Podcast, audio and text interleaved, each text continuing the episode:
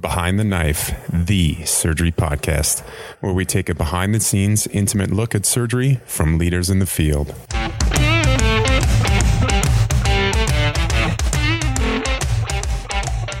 Welcome back to Behind the Knife. I am Michael Vu, and with me is Kevin Canary. Wanted to thank all of our ardent listeners out there for their wonderful applications to Behind the Knife. We asked you guys to assemble three man teams to compete to become two year Behind the Knife subspecialty educators, and boy, did we get those applications. We're practically swimming in them. It's going to be so hard picking our final teams, but I want you all to know genuinely that you did a really, really great job. These applications have awesome sound quality and could not have come from more interesting people that I just didn't want to stop listening to. And another piece of housekeeping, I am just about to finish building our online merch store. Yes, merch, behind the knife swag. On Thursday morning of this week, I will publish the merch store on a new tab at the top of our website, behindtheknife.org, and you can use it to access the merch store. We'll have the usual goodies t shirts, mugs, canteens. I think they look really good, and by purchasing them, you help out the podcast tremendously. Proceeds go directly back into the podcast and help pay for our increasing production costs as we continue to grow in scope and audience. So, today we've got some really unique guests on our show here to talk about the Surgical Council on Resident Education, probably known better to practically all of our surgeon listeners as SCORE. SCORE is a large component of the education program for most surgical residents out there. So, it's really great to have the leadership team here to talk about how they're building their system to support resident education. So, we've got Dr. Mary Klingensmith. Hello, Dr. Klingensmith. Hello, hello. Dr. Klingensmith is the editor in chief of SCORE and the chair of its advisory council. She's also the vice president on the executive staff of the American Board of Surgery. And if that wasn't enough, she is also the Mary Culver Distinguished Professor of Surgery at Wash U in St. Louis. She did medical school at Duke, and her surgical residency was completed at Brigham and Women's in Boston. She has countless publications in the field of surgical education, and it's really, really good to have such an expert here with us today.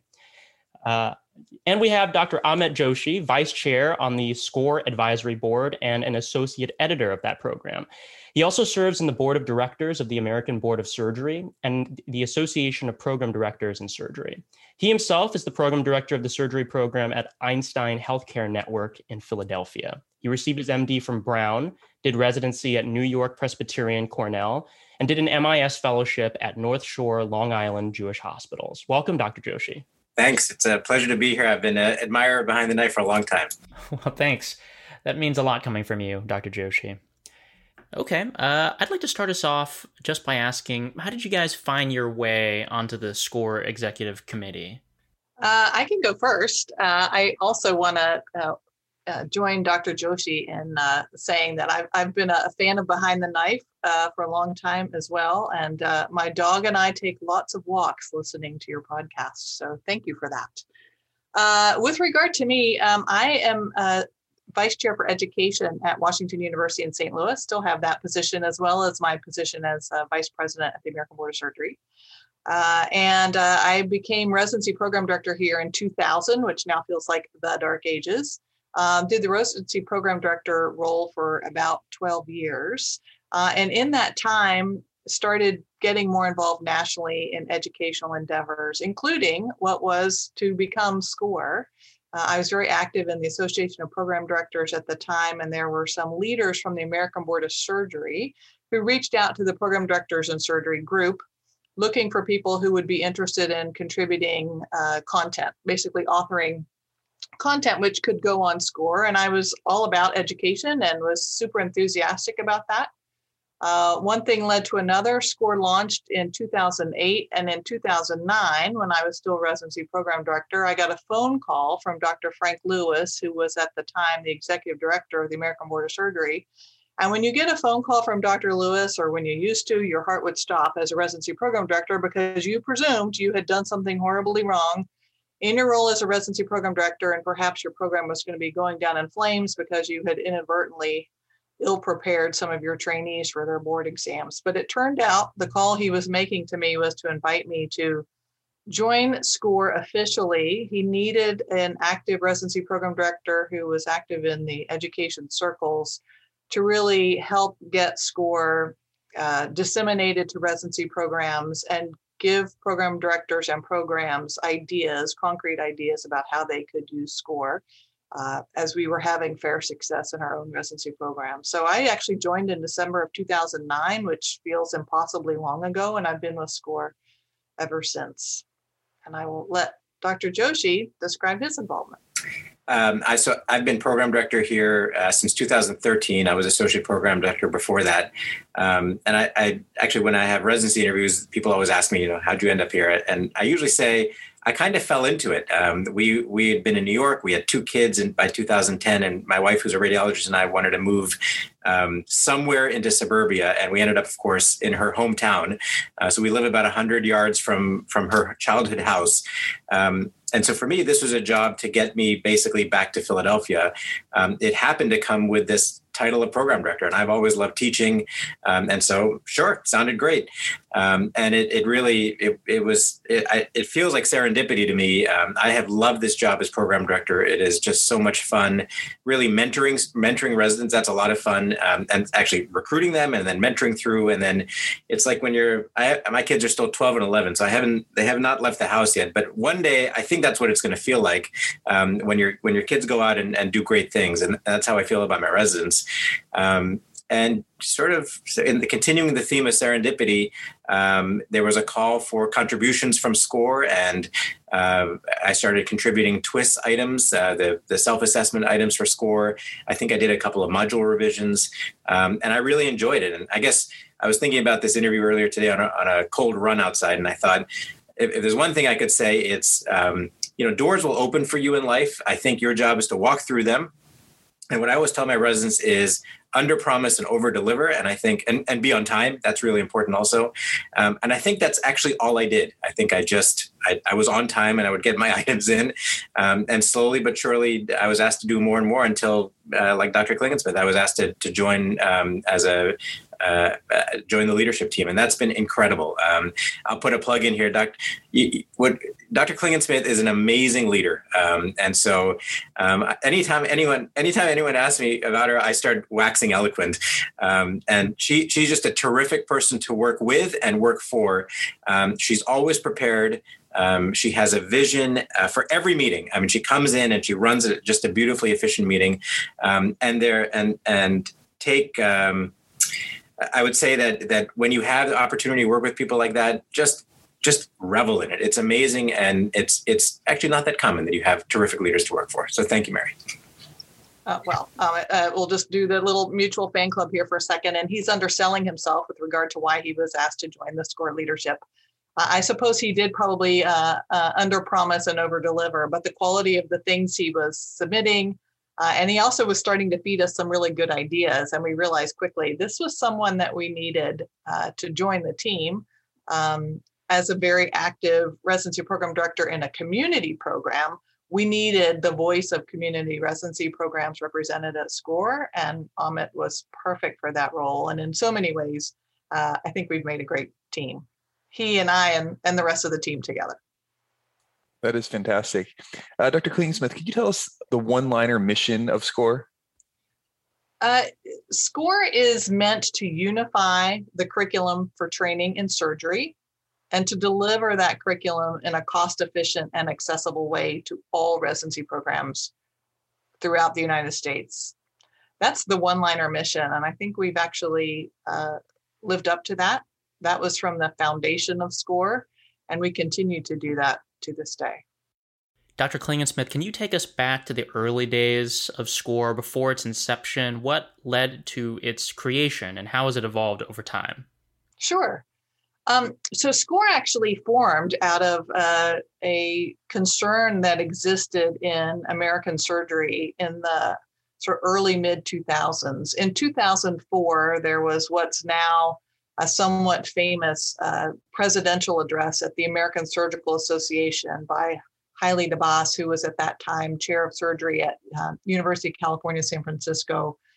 And he chose to focus on the fact that he felt residency training in the US was broken, that we were turning out uh, graduates from programs who had trouble passing their board exams, that we had a big mismatch in the um, workforce that was being turned out, meaning that we weren't really meeting all the demands of our societal needs for surgeons in various specialties. And if you want to consider general surgery a specialty as well, that that too uh, was lacking, and that there was a big opportunity with duty hour changes being relatively new at that time to really re-examine surgical training. So the American Surgical Association put together what they termed a blue ribbon panel which was basically the leaders in American surgical from all of the surgical sort of societies, boards, came together and sort of through a year long effort made what became some recommendations for retooling training in surgery and refocusing it. Uh, one of the recommendations the, was that there needed to be a unified curriculum for training in surgery. And when I tell my residents the story of SCORE's history, they're always amazed that prior to that time, there really was no curriculum for training in surgery. You knew that you had to meet certain case requirements, but those were pretty broad. There was no one telling you what you needed to learn specifically about diseases or even about uh, the steps of procedures. It was just sort of do this sort of breadth of surgical stuff. Um, learn some of these things which were loosely defined, like learn about the GI tract, and you'll sit for your boards and hopefully you'll pass them. So it was somewhat novel to think that we would take all of that sort of loosey goosey information and distill it down into an actual curriculum. So that's what SCORE did. Um, SCORE came together as the uh, essentially unifying body for, again, all of these major surgical societies that had been part of this blue ribbon panel. They came together as the Surgical Council on Resident Education. A whole council of different representative bodies came together that uh, work happened essentially from about 2005 until 2007. The work of that group was done and the curriculum was sort of written, as in we knew the topics and we knew what needed to be covered. And then from 2007 to 2008, the content itself was delivered, a web portal was built, and SCORE as we know it, the content and the web platform went into beta phase late in 2008. So, um, in that first year, it was made free to all residency programs in the United States. Uh, the second year, it was also free. And by 2010, we started charging a modest amount for uh, subscribers. The funding for SCORE initially was mostly by the American Board of Surgery, but a number of other uh, organizations contributed money the Association of Program Directors in Surgery, the American College of Surgeons, the American Surgical Association, uh, to name a few uh, can put in some money in the early days. Um, we continue to have a surgical council advisory committee that meets on an annual basis, and they are in an advisory role for us. Uh, SCORE was essentially in the red for many of its early years, and it was supported in those years by the American Board of Surgery, which sort of had it nested within its structure. But in um, uh, 2011, we became um, incorporated and then as an educational nonprofit, and then in 2014, separately split off from the American Board of Surgery uh, as a separate legal entity and essentially had to sort of sink or swim. Uh, we've had again from our foundation that we make this an accessible curriculum, which means we cannot charge a lot of money for it. We are an educational nonprofit, which means any money we bring in from subscriptions basically goes into the web portal and goes into everything that we need to sort of make our operations work. But luckily, we also um, have been successful. We've been able to um, stay in the black and uh, continue to expand. We can talk about that in a few moments if you like.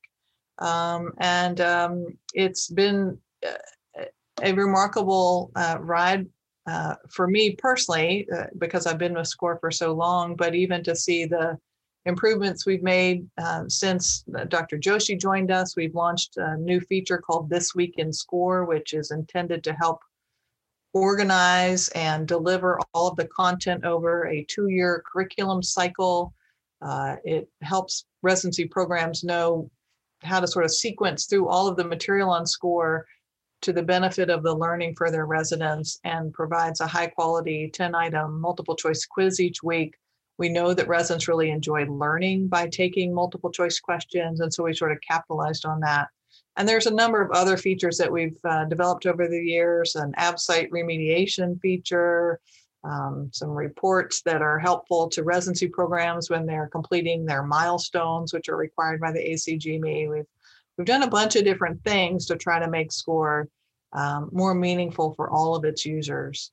And we're currently in use by a little over 96% of all residency programs in the US. We've had that degree of um, penetration, if you will, of the subscriber market um, for more than five years. And we continue to have you know a robust user base for which we're quite grateful we certainly don't take them for granted we're constantly trying to figure out new ways to support them and support the learning of all of our residents Dr. Joshi, so um, you know, I think that a lot of residents are big fans or principally use SCORE for the TWIS functionality now. This week in SCORE, um, and as Dr. Klingensmith was just discussing, you're kind of uh, you're kind of in charge of that right now. Can you tell us about um, what exactly this week in SCORE is and how you've developed that curriculum? What what um, what guides and metrics were you using to to structure a two-year cycling curriculum to uh, to guide different surgery programs?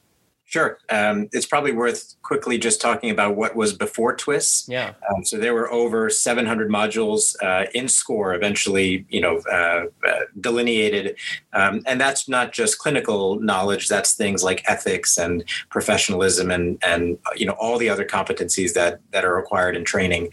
Um, and so one of the early uh, barriers or, or, obstacles that that the program directors would would I think note about that was that there was just too much. It was like going to the cereal aisle at this grocery store.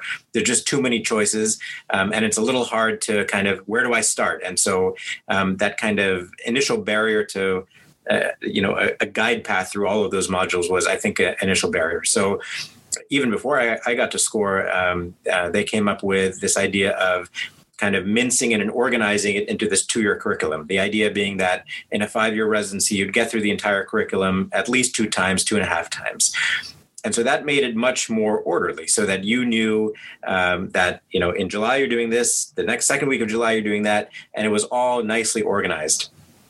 And so, one of the things we do every year is we rebalance, we kind of reshuffle which modules go into which week and how they get organized. So, today, for example, we recorded Score School for Vascular Arterial 2. So there happen to be two vascular arterial weeks um, in this score cycle, in this TWIS cycle. Um, and then next year, we may make a decision that we need a little bit more, we need a little less.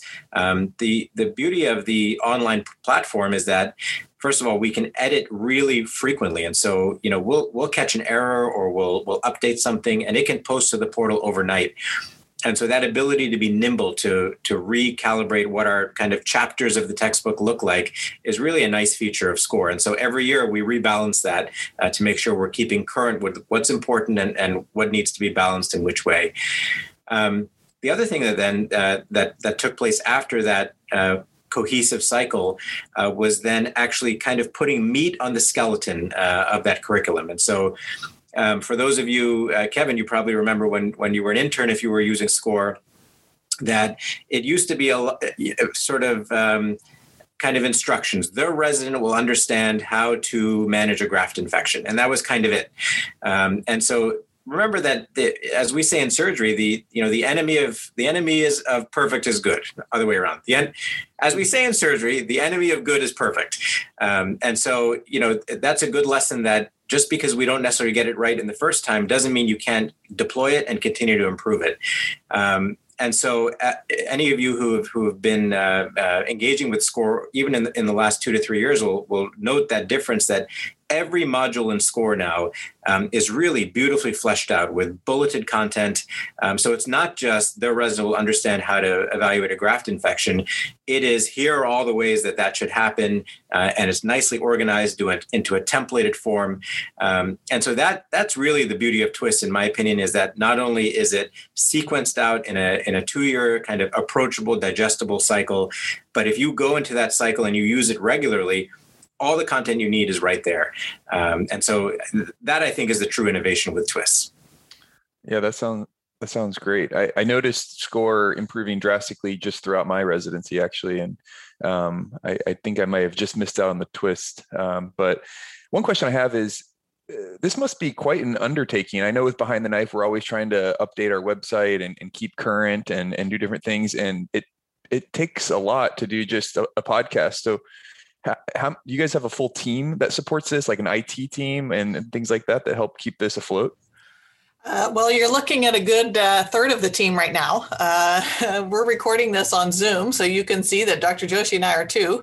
Uh, we do have uh, uh, four other people that work with us. We have a, a, chief operating officer in IT, as he calls himself, a ones and zeros guy. we have a content management person who is in charge of just sort of keeping things organized on the website. she has an assistant content uh, manager uh, person. And then we have a third surgeon, um, uh, Alfred Shaheen, who's a pediatric surgeon at Emory Healthcare in Atlanta. Uh, so that's the entire team. The six of us uh, do all of the work. We do um, outsource the platform itself is hosted by Silverchair Systems based in Charlottesville, Virginia. They have a background in medical publishing, and obviously they do a huge amount of the true ones and zeros support in the in the background. But but we are pretty uh, small and lean. And um, you know, Amit and I all and Dr. Shaheen all have other jobs. I mean, we are practicing surgeons, uh, busy with uh, other things, and uh, really just have three full-time employees. So um, it is a lot wow. of work. You're right. Yeah, that's that's extremely impressive. Uh, I would expect. I was expecting a whole uh, IT team behind the scenes, but just just a few of you guys. Well, one question we were wondering is has has SCORE been around long enough to show um, in with data that there's improvements in resident outcomes with boards uh, over uh, if they use it consistently? Yeah, wonderful question. Uh, one of the challenges in answering that question is that we've wanted to really make sure that SCORE is being used uh, to the best uh, attribute, I guess I would say, um, of the trainees themselves. We don't want them to feel like we're studying them. And so that has uh, meant that we haven't wanted to match data we have from SCORE to ABS passage data. So a lot of the work that's been done actually um, is one-off individual so-called single institution studies and i'm aware of at least three residency programs that have published on their own successes in using SCORE with improvements in ABSITE, but some have even um, looked at SCORE as a remediation tool and how it has improved their performance on ABS first time pass rates. Uh, there is a paper coming out in the Journal of the American College of Surgeons, or at least under review with American College of Surgeons. It's a, a prospective eight institution study that looked at score usage and ABSITE performance. And indeed, there's a very strong correlation between the two of those. Strongest in the junior residency years, uh, but still pretty impressive. And the very first study that we did that looked at or tried to look at um, impact of score on board passage rates was um, made from accessible data back in 2013, so a long time ago, actually, uh, when we had enough non subscribing score programs. We looked at program level performance on the um, written exam or the so called qualifying exam of the board. And there was a difference in between subscribing programs to score and non subscribing programs, in that those that subscribed had much higher QE pass rates.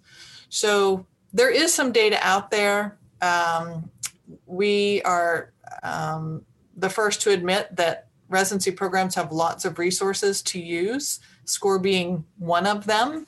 Um, but more and more, we're hearing that SCORE is the principal item that residency programs are using for their curriculum and in support of uh, preparation for board exams. I will just jump in there and say um, that uh, one of the other demonstrated benefits of SCORE has been to what we'll say is leveling the playing field. Um, so going back to uh, going back to that ASA address that Dr. Klingensmith talked about now over a decade ago, there was what was perceived to be unacceptable heterogeneity of the training product. Um, so that one program, um, I'll use some you know examples. A, a big university program that's well resourced was creating was was putting out a great product, but an under resourced rural small program uh, with limited faculty was having trouble um, doing the same thing. And so one of the uh, certainly one of the uh, founding missions of SCORE was to kind of provide uniform access or at least equal access to resources across programs. And um, a, a, study that uh, came out about two to three years ago um, showed just that, that when you look at usage, um, usage is uh, equal, whether it's geography, whether it's size of training program, whether it's independent versus university versus military. Um, and so that was a real proof of concept that SCORE indeed um, does have that not just penetrance widely, but usage uh, uniformly across the different kinds of training programs. And so as an independent training program director, you know, I can anecdotally say that when I took over um, as program director in 2013, we just started to implement SCORE, and it has made a huge difference. I don't have you know, a sarcoma surgeon. I don't have an esophageal pediatric surgeon. Um, we have a whole lot of general surgeons and a couple of vascular surgeons. Um, and so, in order to be able to deliver all that content, um, and even even in the absence of necessarily a uh, a subject expert in any particular module. Um, general surgeons or uh, broadly trained surgeons can really substitute for that because we we can fall back on SCORE to provide that that didactic information. In providing such you know broad um, homogenous access to programs across the country, uh, I imagine that you know you end up having a lot of competing needs and interests. Has that been a challenge for you guys to try to try to um, you know meet the requests of different kinds of stakeholders in, in the process between program directors, your resident users themselves, and and accreditation bodies like the American Board of Surgery. Has that been a challenge, and how have you guys uh, kind of balanced that?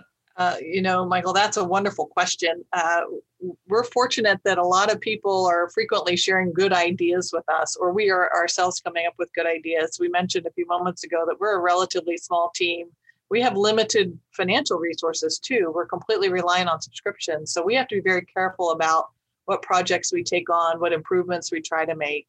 Um, so we do have a, a small executive committee team. Uh, it's the individuals that I mentioned a few moments ago. Uh, we have an advisory council, which again is members of those uh, founding organizations of SCORE that meet with us on an annual basis, mostly to talk about strategy.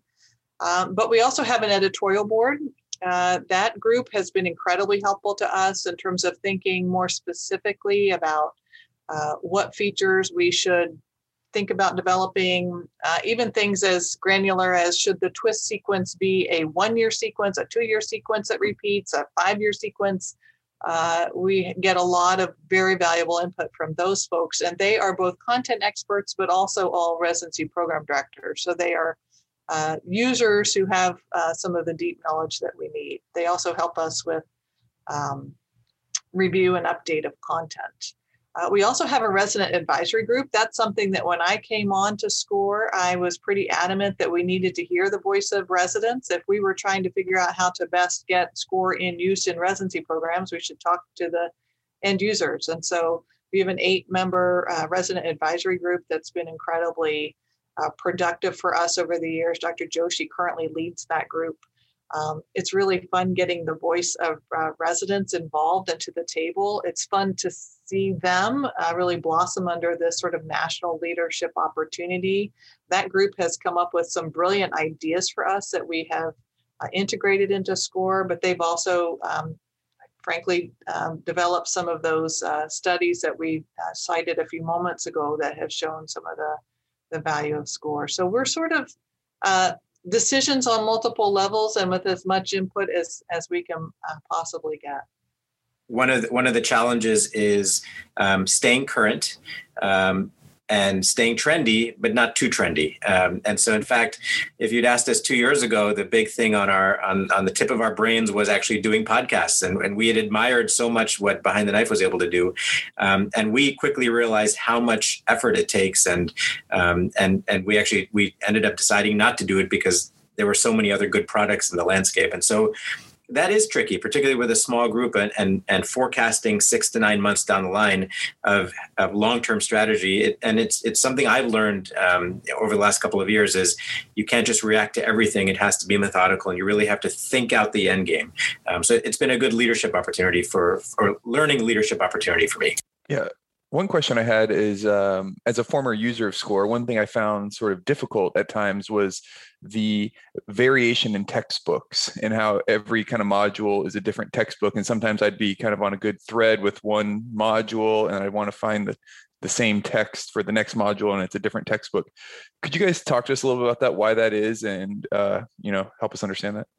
Yeah, sure. Uh, as it turns out, uh, other than our web hosting fees, our licensing fees to uh, book publishers is our greatest expense on an annual basis. We pay a lot of money to get access to those book chapters. Uh, publishers, um, I think, maybe feel a little threatened by us and have been incredibly reluctant to allow us to publish entire books. So they will set a limit as to how many chapters we can license from, say, Sabiston. Uh, so we have to pick and choose. Um, we leave it up to the module author as to what resource they want to support their module. So you do see some inconsistency that some might port re, might point to a Sabiston chapter, uh, some might point to a chapter in the um, uh, colorectal surgery textbook, for instance, or to the SAGES manual, depending on what you know content they're following we have gotten that feedback, Kevin, that it's a little frustrating as a user to uh, be toggling between them. But we're we're trying to use what at least the content expert, the author of that module, has felt was the definitive reference for that content. Um, we would like nothing more than to not be dependent on all of those licensing fees, but we also know that um, from our resident advisory group, residents really like having access to those book chapters. So uh, we continue to provide those and uh, we're continuing to look for ways to make it a little more seamless to access that content. Yeah, uh, I know in the ER community, uh, textbooks have really um, become all digital, um, and the ER community is really forward as far as their medical education goes. And I, I think some of these textbook companies are gonna, they, they should be nervous um, because the way things are going, uh, it's gonna the, the landscape's gonna change. Um, one question I had for you guys, kind of more in a philosophical uh, standpoint. I'm someone who's passionate about surgical education. Um, I, you know, want to make my career on that. Um, do you feel that surgical education gets adequate academic credit? You guys put all this work into SCORE and, and surgical education and, and, program directors and things like that, compared to, you know, say someone that uh, does a lot of database uh, research. And, and how do you, um, if some as someone that wants to base their career on surgical education, how do you uh, recommend uh, they do that? Um, I'll take a stab at that. I think the the resounding answer is yes. Um, I'll also, though, give the qualifier that I'm not sure it was always that way. Um, I think surgical education has really been recognized now as a central pillar of, of surgery. Um, I'll also say so. First of all, I'll say a couple things. One is it is so unbelievably fulfilling if you if you like to do it. If you don't like to do it, I, I can imagine it being extremely frustrating. Um, but if it's your thing, it's extremely fulfilling. It's also essential and it's been recognized that way. So um, whether it's by the ACGME that has um, you know pro, clearly uh, regulated um, percent effort time that needs to be given to a program director, whether it's the heft now of the uh, APDS, the Association of Program Directors in Surgery, which is a really vibrant, forward-thinking, um, charismatic group that's really lobbying on behalf of surgical education. Um, you know, it, we're really now at the center of, of surgery writ large. I'll also say that um, the skills one learns being a surgical educator, whether it's being a clerkship director, a simulation director, a program director, will serve you well in no matter what leadership role you take. And so at the end of the day, whether you're managing residents, whether you're managing faculty, it's really managing people or and that's the wrong word interacting with people and and building good things together with other people that that I think is the number one skill that I've learned from being um, in surgical education. Um, so you know, yeah, I can I can see why uh, one may think it might be undervalued, but I, have seen so many successful people now, and really leaders in leaders in our field come up uh, through surgical education. So I'm hopeful that I think it, it's it's really a recognized pathway forward now. Well, I'd like to turn perhaps the last part of this uh, podcast episode forward looking. So, you know, we've been talking a lot about how the landscape of surgical education is changing, and, and surely the SCORE Council is part of that spearhead, a big part of it. How do you think that um, education is proceeding into the future? How are residents going to learn best um, in year 2020 and beyond, 2021 now? Uh, and what's on the horizon for improvements and changes to the score platform to accommodate that that future that you guys see? Well, I'll uh, I'll start. Uh, I'm going to take on your question about how might education uh, itself change and how might training change, and maybe Amit can address some of the plans we have for SCORE. You know, one of the things that I'm really excited about in my role as a vice president for the American Board of Surgery is a move to competency-based education for surgical training.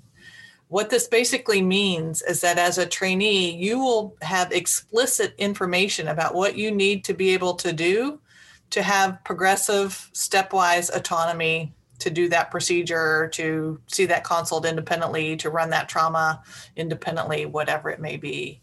Uh, there will be frequent assessments of your performance in these various workplace duties, such as seeing a consult or uh, performing a laparoscopic cholecystectomy or whatever that might be. Uh, and with your attending's feedback, you will slowly or perhaps quickly uh, move to that level where you have full autonomy with procedures and various things that you do as a resident, everything from seeing a consult to doing a procedure. Um, and the hope is that we would even have people who would no longer have time based training, but have competency based training. So no longer would it be that everybody takes five years. You come in and, you know, 60 months later you're done. Could be that some people will be done in 48 months, maybe even sooner. Uh, and what what might that look like? Uh, and the exciting thing for me about that is that the trainees themselves will be given much more explicit information about what they need to do, specific feedback about what needs to be improved, so that they can more quickly meet that competency level. Some of your listeners may be aware that this is already in place in Canada. They have a program called Competency by Design. It's rolled out now or is rolling out to all specialties uh, for residency training in the whole country. Uh, surgery just started this past July. I'm not sure if the pandemic has affected a lot of what they're able to do with it, but but the hope is that it will be modeled on what happened with orthopedic surgery at the University of Toronto now at least five years ago, maybe longer. And they basically showed that they could have trainees go through this uh, competency based rather than time based training program and turn out very solidly well trained individuals in what turned out to be less time for many of those individuals. So, that to me is the future of surgical training. Uh, and so much so is it the future that the American Board of Surgery has declared that for interns who will be starting in 2023, their training all must be competency based training. So, we're working super hard on that to roll it out by 2023. Um, more to come on that for sure. And uh, um, SCORE is looking forward to being in support of that initiative. And uh, perhaps Amit can describe a little bit of that as well as what else we've been doing uh, to expand SCORE's reach. So the, probably the thing that comes to top of mind is our expansion into other specialties. So, um, general surgery is we continue to implement uh, uh, new innovations in general surgery, but then they quickly migrate over or are, used in other specialties. So, you know, vascular surgery, uh, complex surgical oncology, um, surgical critical care, pediatric surgery are all kind of within the house of surgery, and they're all in various stages of kind of implementing some of those uh, modifications that we've made for general surgery TWIS, possibly a self-assessment quiz, um, you know, all the other things that that have been um, rolled out with uh, general surgery score, and then even uh, oral maxillofacial surgery, not traditionally considered part of sort of core general surgery, um, they have they have been uh, happy with our platform, and so they are they, we are now hosting their content um, on on Score, and so a totally different group. I mean, obviously we have them in the hospital, but we we rarely interact with them academically, um, and they've seen they've seen some utility in, in having their content on Score. Um, also, I'll take the second part of your question. Um, what do I see as the future? I think it's it. We are going to start to move away uh, from process to outcome, just like we've done in when you look at quality metrics in clinical care. Um, it used to be did the patient get the antibiotic? You know, were the were the SCDs put on? Now, we, what we really want to know is, did the patient get a wound infection? Did the patient get a DVT? Um, and it, it sort of takes that. It's not just the derivative. It's actually it's the actual metric that we're trying to met to measure. Um, and so I'll put a shout out uh, to EQIP here, the Educational Quality Improvement Project. Um, that's led by the APDS, but SCORE has been fortunate to be very heavily involved in the first six months of strategizing um, and and putting our best thoughts forward to make EQIP really powerful. It's modeled after NSQIP, and the idea is that you can measure individual trainees and you can measure their training programs to, to see what works and what doesn't work, um, to give you a realistic, clear eyed view of where you stand and all the different metrics that go into residency education. And then eventually, hopefully, to actually marshal resources to, again, standardize that, uh, that training product. And so if you think of SCORE uh, as leveling the playing field in terms of access to edu- access to educational resources, hopefully EQIP will one day actually level the training, uh, level the make uniform uh, the training product. And so there's lots of exciting stuff in surgical education. And for anyone who's listening, um, it's a it's a great gig. Um, and and I tell all my I tell all my residents here sitting in my office, you know, you should be a program director. It's it's a great gig. Um, well, thank you guys for the vascular side of it. It's funny to think that just like you're describing, general surgery back in 2002 had no basis for their training and no curriculum. Vascular surgery is that just while I was going through it uh, the past two years, where we really had no curriculum. And the V score I know is coming out like as we speak, probably. I know there's some trial programs. So uh, it, it's funny to think that there's all these other specialties that still really have no curriculum for their educational basis. And it's uh, so uh, badly needed. So thank you guys for uh, expanding into that. And Dr. Klingensmith, I, I, uh, I know we're running out of time here, but I know you're probably one of the most powerful people that may have a uh, an answer to this. And do you think general surgery training, say in 2030, on average, will be shorter? Um, whether that is with these um, competency bases or these three and three programs or you know four and two, whatever it may be, um, do you think the path to becoming a specialist in a, a general surgery uh, field will be shorter in 2030 if you had a crystal ball right now? Um, uh, to, the pathway to becoming a specialist, yes, probably so. I do think um, through the flexibility and surgical training option that exists right now for pathways through the American Board of Surgery certification pathways, right now you can shave off some time if the fellowship that you're matching into will allow you to count some of your months in general surgery training towards your fellowship requirements. Uh, i do think that this competency based training experience that we're about to embark on will be incredibly informative uh, about what our future time based structure will look like. So if it turns out that people can meet all of their competency uh, milestones why would we sign a contract for five years with a resident? It may be that the new normal will be, say, four years to be certified in, in general surgery. That's my hunch. Uh, we'll see for right. Maybe we'll do another podcast in 10 years and have an interview about that. Absolutely. And we should definitely, uh, as you guys get moving towards launching the um, competency based curriculum, uh, come back on Behind the Knife and uh, have a full, full conversation about that because um, that's very fascinating. I love that. Well, Dr. Joshi and Dr. Klingensmith, thank you again for uh, joining us on Behind the Knife today. Any uh, final comments before we let you go and enjoy your weekend? Uh, I just wanted to thank you all for featuring SCORE. Um, we have been big admirers of yours for a long time. I'm, I'm uh, pleased that we uh, are here, and I can't wait to listen to myself while I'm walking the dog sometime soon. Thanks. Until next time, dominate the day.